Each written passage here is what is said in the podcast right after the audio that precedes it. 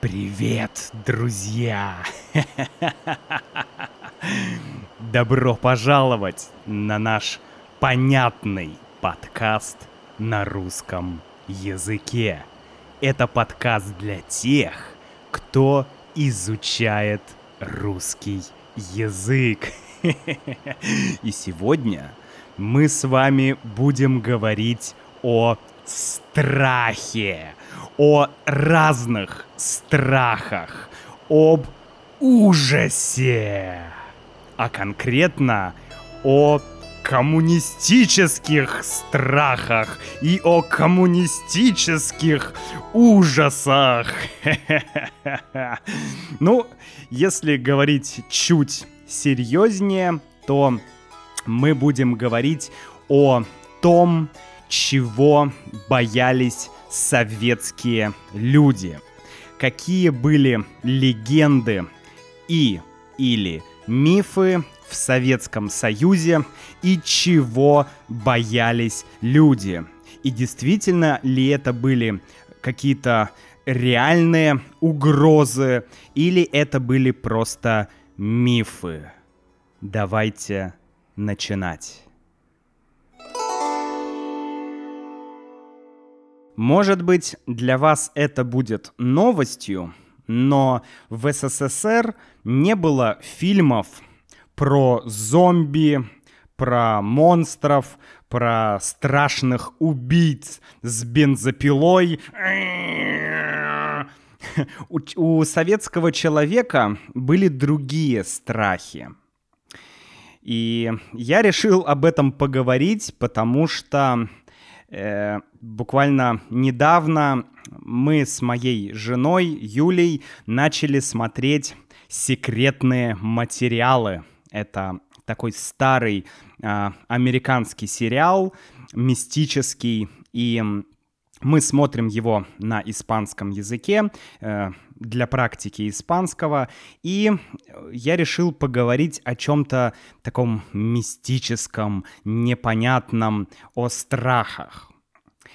И я выделил несколько вещей, которые были мифологизированы в советское время и в 90-е тоже. Я расскажу про свой опыт, про свое отношение к этим страхам а, и расскажу о том, являются ли они чем-то реальным или это просто какой-то миф.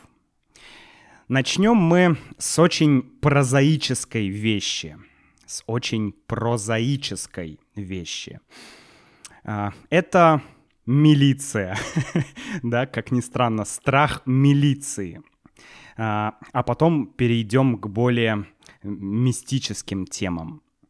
На самом деле страх а, милиции — это что-то похожее на страх американцев перед клоунами. Знаете, во многих американских фильмах есть клоуны, и это очень страшно. Да? Можно вспомнить фильм и книгу Стивена Кинга «Оно», как раз про клоуна. Вот, но в Советском Союзе были милиционеры. О чем я говорю? Э,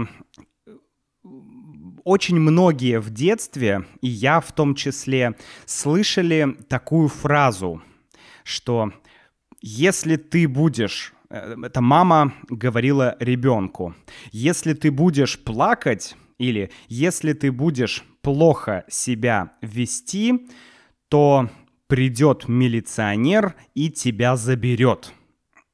Вот, то есть так мама пыталась э, сказать ребенку, что не надо плакать да, иначе придет милиционер и тебя заберет. То есть детей пугали а, милиционерами. И это достаточно странно. Ну, современных а, а с, с точки зрения современной педагогики, это, конечно, жесть. ну, многое, о чем мы сегодня будем говорить с точки зрения современной педагогики, жесть, но неважно. Наша цель не педагогику обсуждать. Так вот, и действительно, я помню, что бабушка, у меня была отличная бабушка, и она есть, а, но в детстве меня пугали милиционером тоже. Бабушка говорила, что если ты будешь капризничать, если ты будешь плакать, то тебя заберет милиционер. Правда, она говорила не милиционер, а э, был такой э, выдуманный персонаж народный контроль. Звучит очень по-советски, да? Народный контроль. То есть какой-то человек, который контролирует народ, который контролирует людей.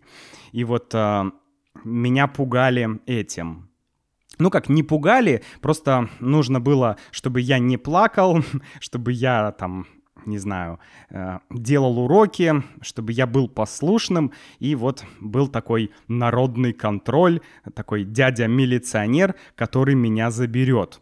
И интересно, что соседка, э, женщина, которая жила в соседней квартире, когда она слышала, что я плачу, она приходила и стучалась в дверь и говорила, «Кто там плачет? Это народный контроль, перестаньте плакать!» Представляете, да? Жесть. ну, реально жесть.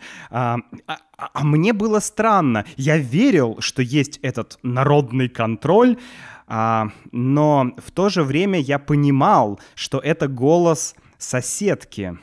Но я все равно верил, что это народный контроль и старался не, пла э, не плакать. Вот. Но на самом деле страх перед милицией, а сейчас она называется полиция, после некой реформы э, или ребрендинга, скорее ребрендинг, э, на самом деле в детстве у меня не было страха полицейских, милиции, но он появился в более сознательном возрасте, а, когда я понял, что, ну, у тебя действительно в России могут быть проблемы с полицейскими, даже если ты не виноват.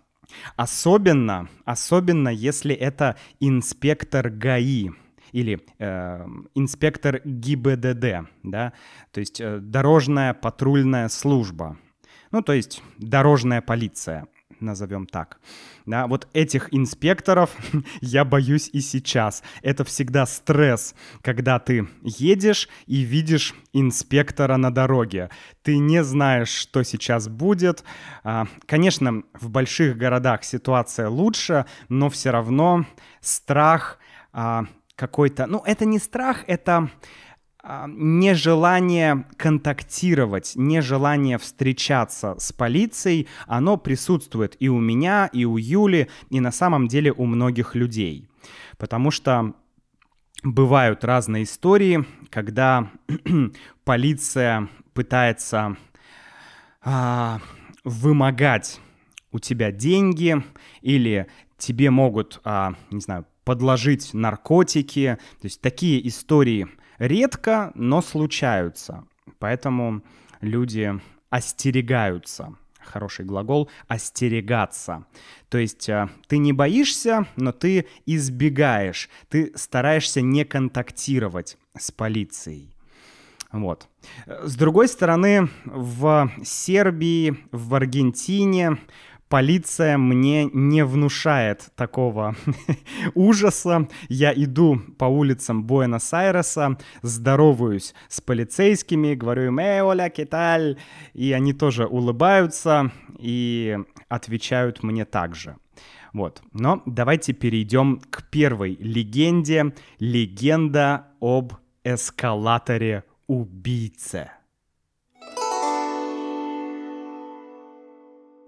Эскалатор-убийца. Что это за легенда? Откуда она взялась в СССР? Эскалатор — это лестница в метро. Ты заходишь в метро, и чтобы спуститься к поездам, ты спускаешься на эскалаторе. И в советское время был, была популярна такая легенда, а, такой рассказ о мясорубке в метро.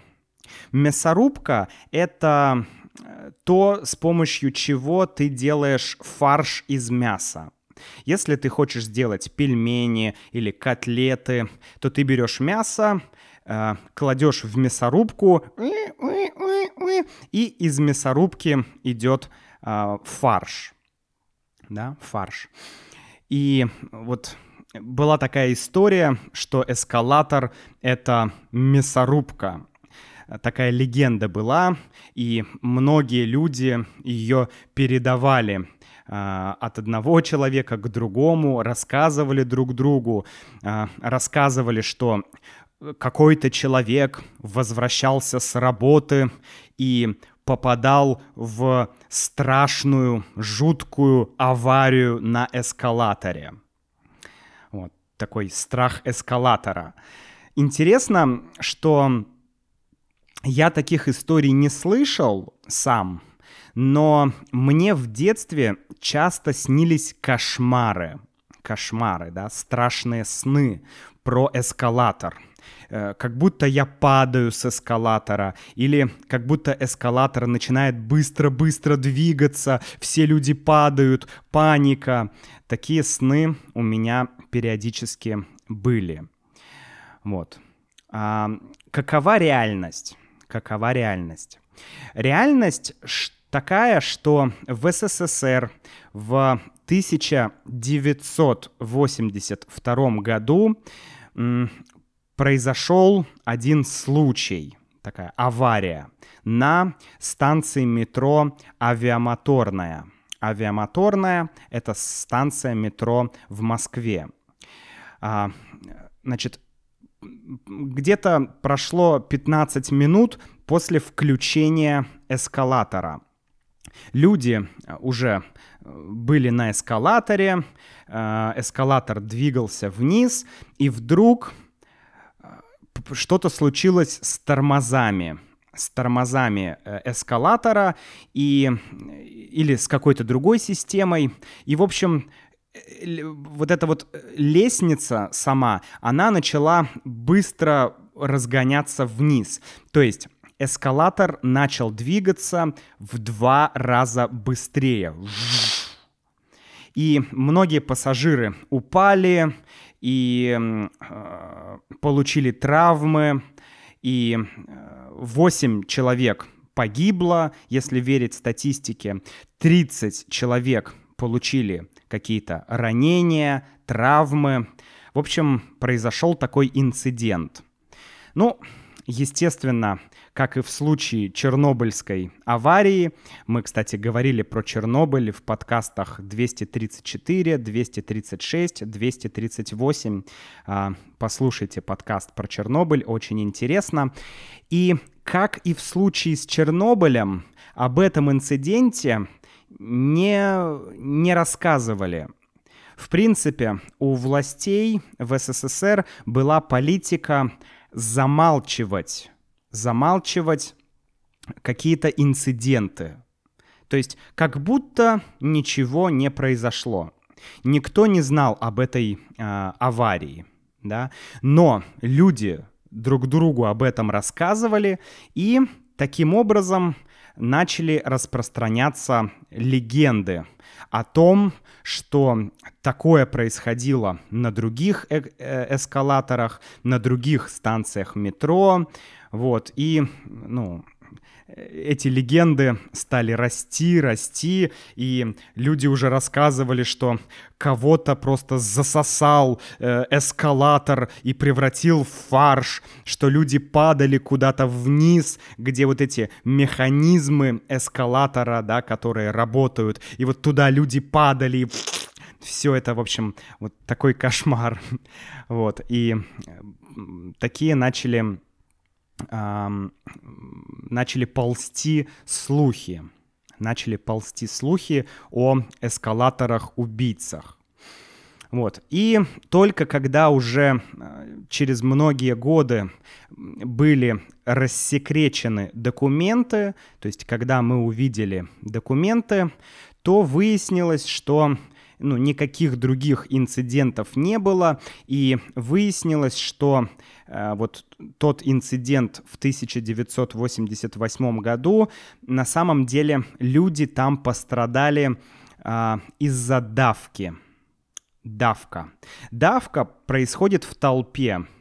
Ну, представляете, толпа людей, огромное количество людей, и если происходит паника, люди начинают бежать, и э, те, кто в начале толпы, ну, этих людей просто давят, да, тебя давят, и все, и люди погибают. Вот. В общем, а причина была в тормозах. Э, поставили новые тормоза, но э, как бы обслуживали их как старые тормоза. То есть техническая ошибка была персонала. Вот, но из-за этого пострадали люди. И это вызвало целый ряд легенд про страшные эскалаторы-убийцы. Следующая легенда а, связана с комарами-убийцами. а, комары, да, комары — это москиты, да, комары. Вы знаете, что э, в России во многих регионах э, очень много комаров, да, очень много комаров. Ну и вообще в лесах, э, особенно где есть вода, реки, болота, там везде много комаров. Так вот, в СССР была жуткая легенда о том, что в лагерях заключенных да, ну, лагеря — это те места, куда отправляли заключенных, да, и э, заключенные там работали. Вот. И в таких лагерях э, ходили легенды, что в таких лагерях людей пытали и убивали комарами. Вот. Поэтому, э, значит, люди друг, друг другу рассказывали истории, что какого-то человека э, отправили в тюрьму, и потом, э, значит, его отвели в лес, и там съели комары этого человека. Ну как, комары высасывают кровь, но если комаров сотни, тысячи, то люди просто умирали, потому что комары выпивали всю кровь. Вот такая была легенда. И на самом деле это не совсем легенда. А, эти истории действительно имеют, а, э, ну, они основаны на реальных событиях, на реальных фактах. Например, в одном лагере, он назывался Соловецкий лагерь особого назначения или аббревиатура СЛОН – Соловецкий лагерь особого назначения. А, я читал, что в этом лагере э, заключенных каких-то раздевали, раздевали до гола, то есть человек без одежды, человек голый, и его привязывали к дереву. А Соловецкий лагерь, очевидно, находится на Соловках. Это север, э, севернее Санкт-Петербурга, да, туда, на север, дальше. Вот. И, естественно, там много лесов, много комаров, и людей раздевали, привязывали к дереву, оставляли на ночь, а утром человек уже был мертвым. Это действительно правда. Но э, обычно смерть наступала э, не столько из-за обескровливания, да, обескровливания. Обескровливание — это когда у тебя кончается кровь. То есть комары выпили всю кровь. Смерть наступала часто не из-за этого, а из-за того, что люди заражались опасными болезнями, которые э, переносят комары или другие насекомые. Вот. В общем, такая вот страшная действительно история. И, ну, как мы видим, она имеет э, под собой реальные факты, поэтому понятно, почему такие слухи, легенды, разговоры про комары э, ходили. Ну, я могу тут сказать лишь только то, что э, я был в местах, и там, где Соловки, например, а, где сейчас ну, там э, э, был Соловецкий лагерь, но на этом месте раньше был и сейчас есть а, монастырь, известный Соловецкий монастырь. Есть Соловецкий остров, вот. И э, там раньше, там несколько островов, Соловецкие острова, и э, там всегда был монастырь, э, но в советское время там был лагерь. Вот. И я был в тех местах, я знаю, что там много комаров, и, ну, для меня это просто ужас. Если ты в лесу оказываешься без одежды, ну, это реально страшно. Это реально страшно. Поэтому, поэтому я понимаю, почему люди боялись а, вот такой вещи. И, кстати, если я правильно помню, то в некоторых фильмах современных был такой сюжет, что человека привязывали к дереву, и его просто съедали, да, или выпивали комары. Следующий страх связан с тайными распространителями ВИЧ. ВИЧ — это вирус иммунодефицита человека. Например, э, СПИД а, относится к ВИЧ-заболеваниям. Да? То есть ВИЧ — это опасная, а, опасный вирус, который невозможно вылечить. Ну, насколько я знаю. Не знаю, может быть, какие-то э, вирусы могут сейчас лечить, но вообще это очень-очень-очень серьезное, очень опасное заболевание, когда у тебя перестает работать иммунная система. Так вот, эм, в советское время и в 90-е годы, э, я это частично помню, э, были такие истории о том, что есть люди, и непонятно, э, была версия, что это иностранцы или что это местные люди.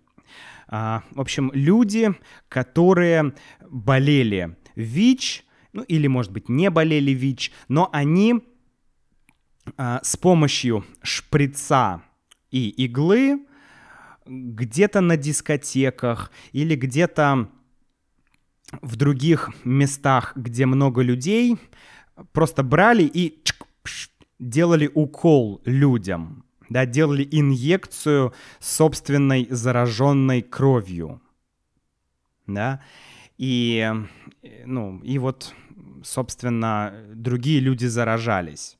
Я, например, помню, что э, в 90-х э, я, ну, мы в школе часто слышали такие истории, что кого-то заразили ВИЧ э, на дискотеке. И мы как-то все этого боялись, что, о, ты можешь пойти туда. И, по-моему, родители об этом говорили тоже. У родителей был такой страх, что кто-то... Ну, тогда мы не говорили уже про иностранцев. А, может быть, в советское время а, говорили про иностранцев. Было же популярно в советское время а, как бы э, говорить плохо про иностранцев, потому что Эм, ну, из недружественных стран, потому что, ну как, Советский Союз — это самое лучшее, а все проблемы от иностранцев. Да, сейчас э, похожая риторика есть. Так вот, и я помню, что мы в школе действительно этого боялись. Я спросил Юлю, мою жену, она подтвердила, что она тоже слышала такие истории, что кого-то заразили с помощью вот такой инъекции. Инъекции. То есть ты танцуешь на дискотеке, и вдруг кто-то сделал тебе укол, и все, и ты заразился. Вот. А какова реальная ситуация? какова реальная ситуация? На самом деле, а, ну, был, был зафиксирован один случай, а, ну, как минимум один, в 1988 году, в тот год, когда я родился, что люди, студенты в России заразились от, а, от студентов из других стран, потому что они а, занимались, как это назвать, небезопасным сексом. В общем, они не использовали презервативы. Да? То есть в результате незащищенного полового акта ряд студентов заразился от иностранных студентов. Ну вот, э, не знаю, я не занимался факт-чекингом, но вот э, такую информацию я читал. Но, но, это, это мелочи. На самом деле, другая причина таких слухов, она родилась потому, что были, было несколько случаев, когда в больницах а, медицинский персонал использовал нестерильный инструмент.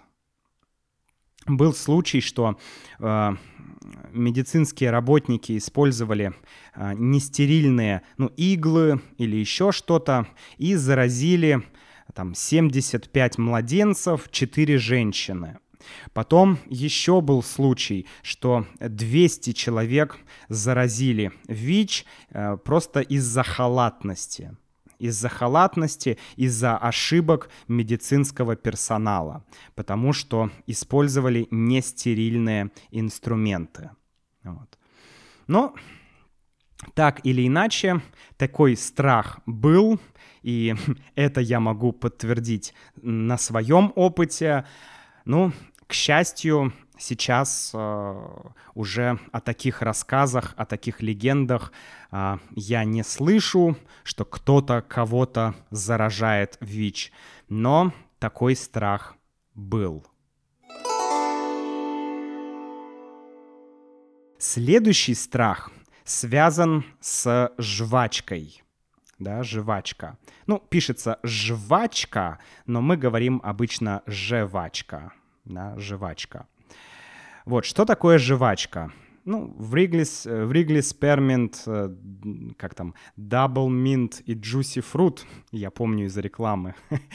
да, Orbit, D-Roll, вот эти все э, жвачки, да, э, и, и не только такие жвачки, а вообще другие жвачки. Какая проблема с жвачками? В Советском Союзе я не знаю, была ли жвачка. А, по-моему, не было. Ну или были какие-то аналоги уже, наверное, в 80-х, а, но вообще в Советском Союзе не было этих жвачек и не было импортных жвачек, поэтому, ну, а это было интересно, это было э, очень интересно, очень круто попробовать жвачку.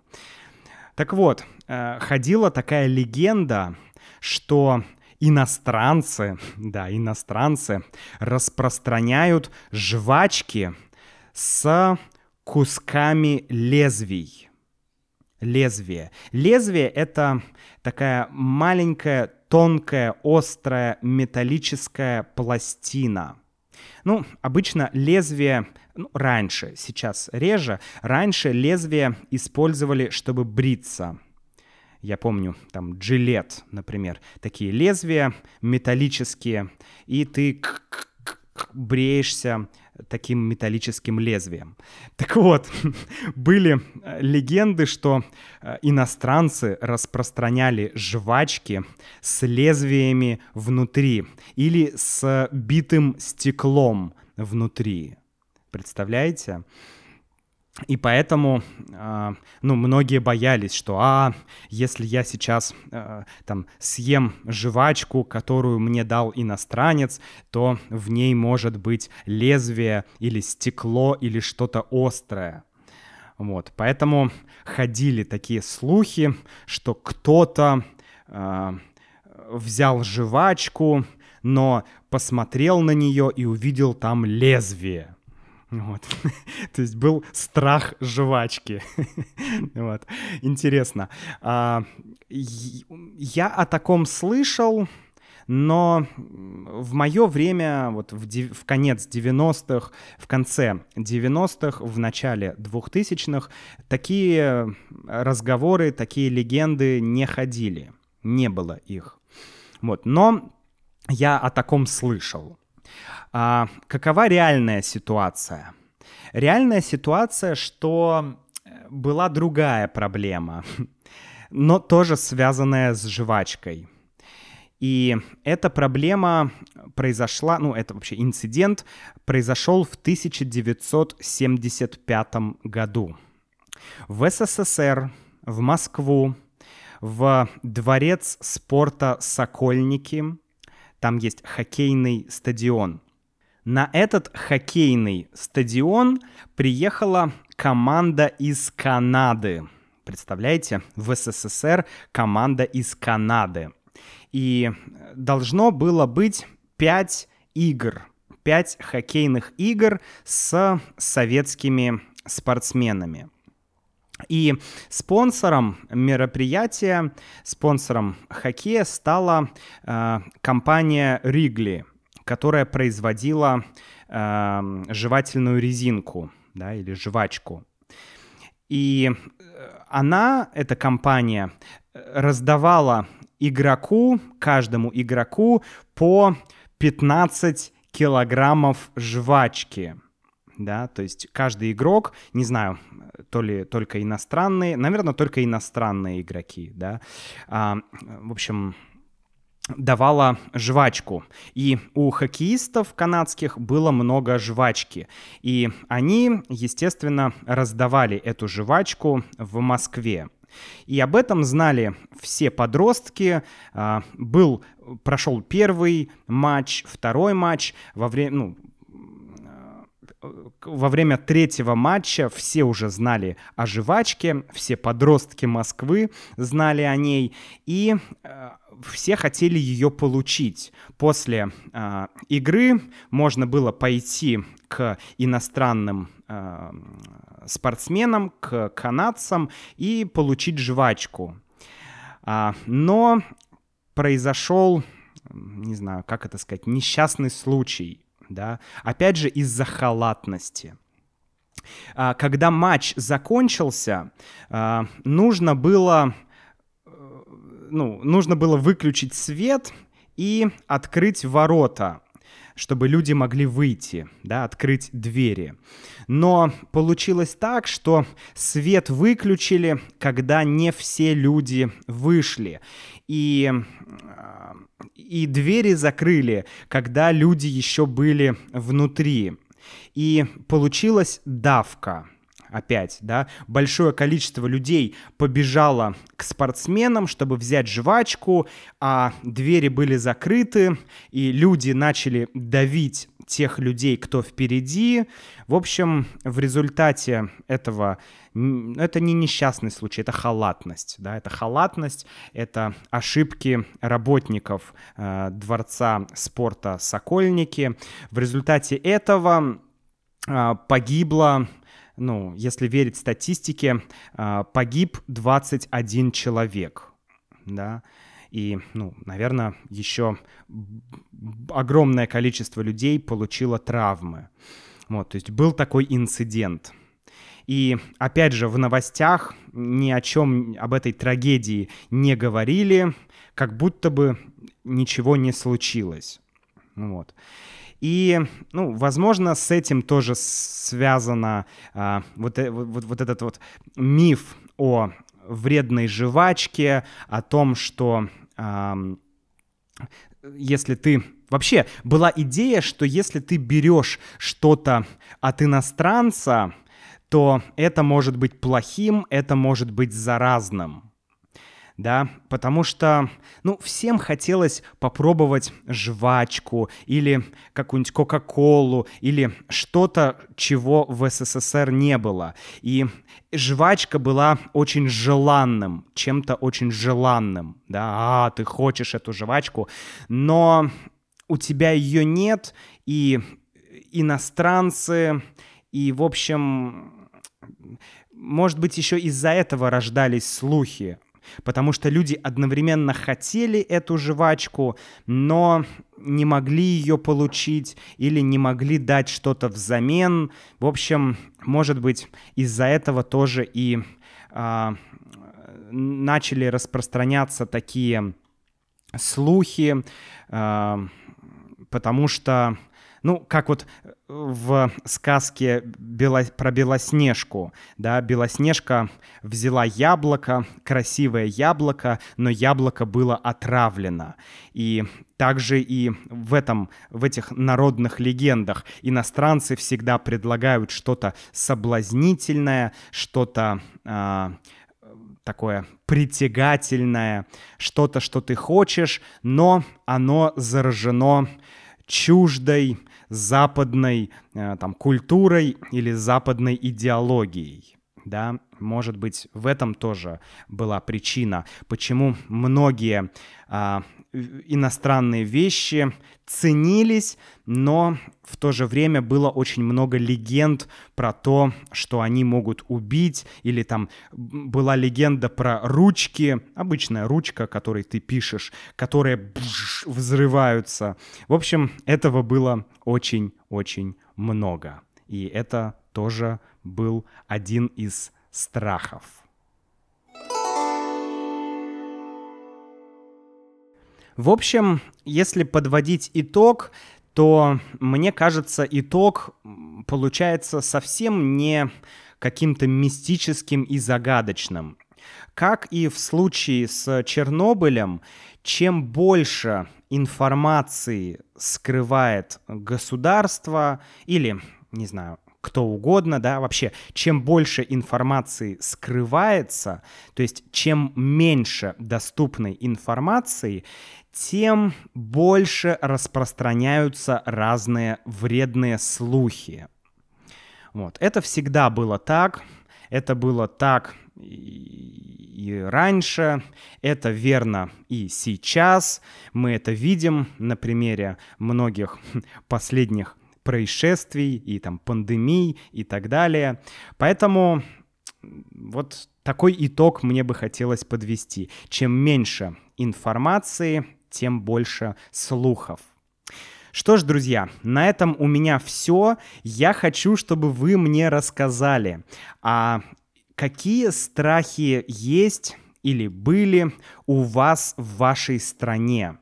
Были ли эти страхи обоснованы или это просто были какие-то мифы? Расскажите, пожалуйста, в комментариях на сайте russianwithmax.com. Присоединяйтесь к нашей membership-программе, чтобы получить транскрипции для подкастов и дополнительные материалы для практики. И до встречи в следующем выпуске на следующей неделе. Пока!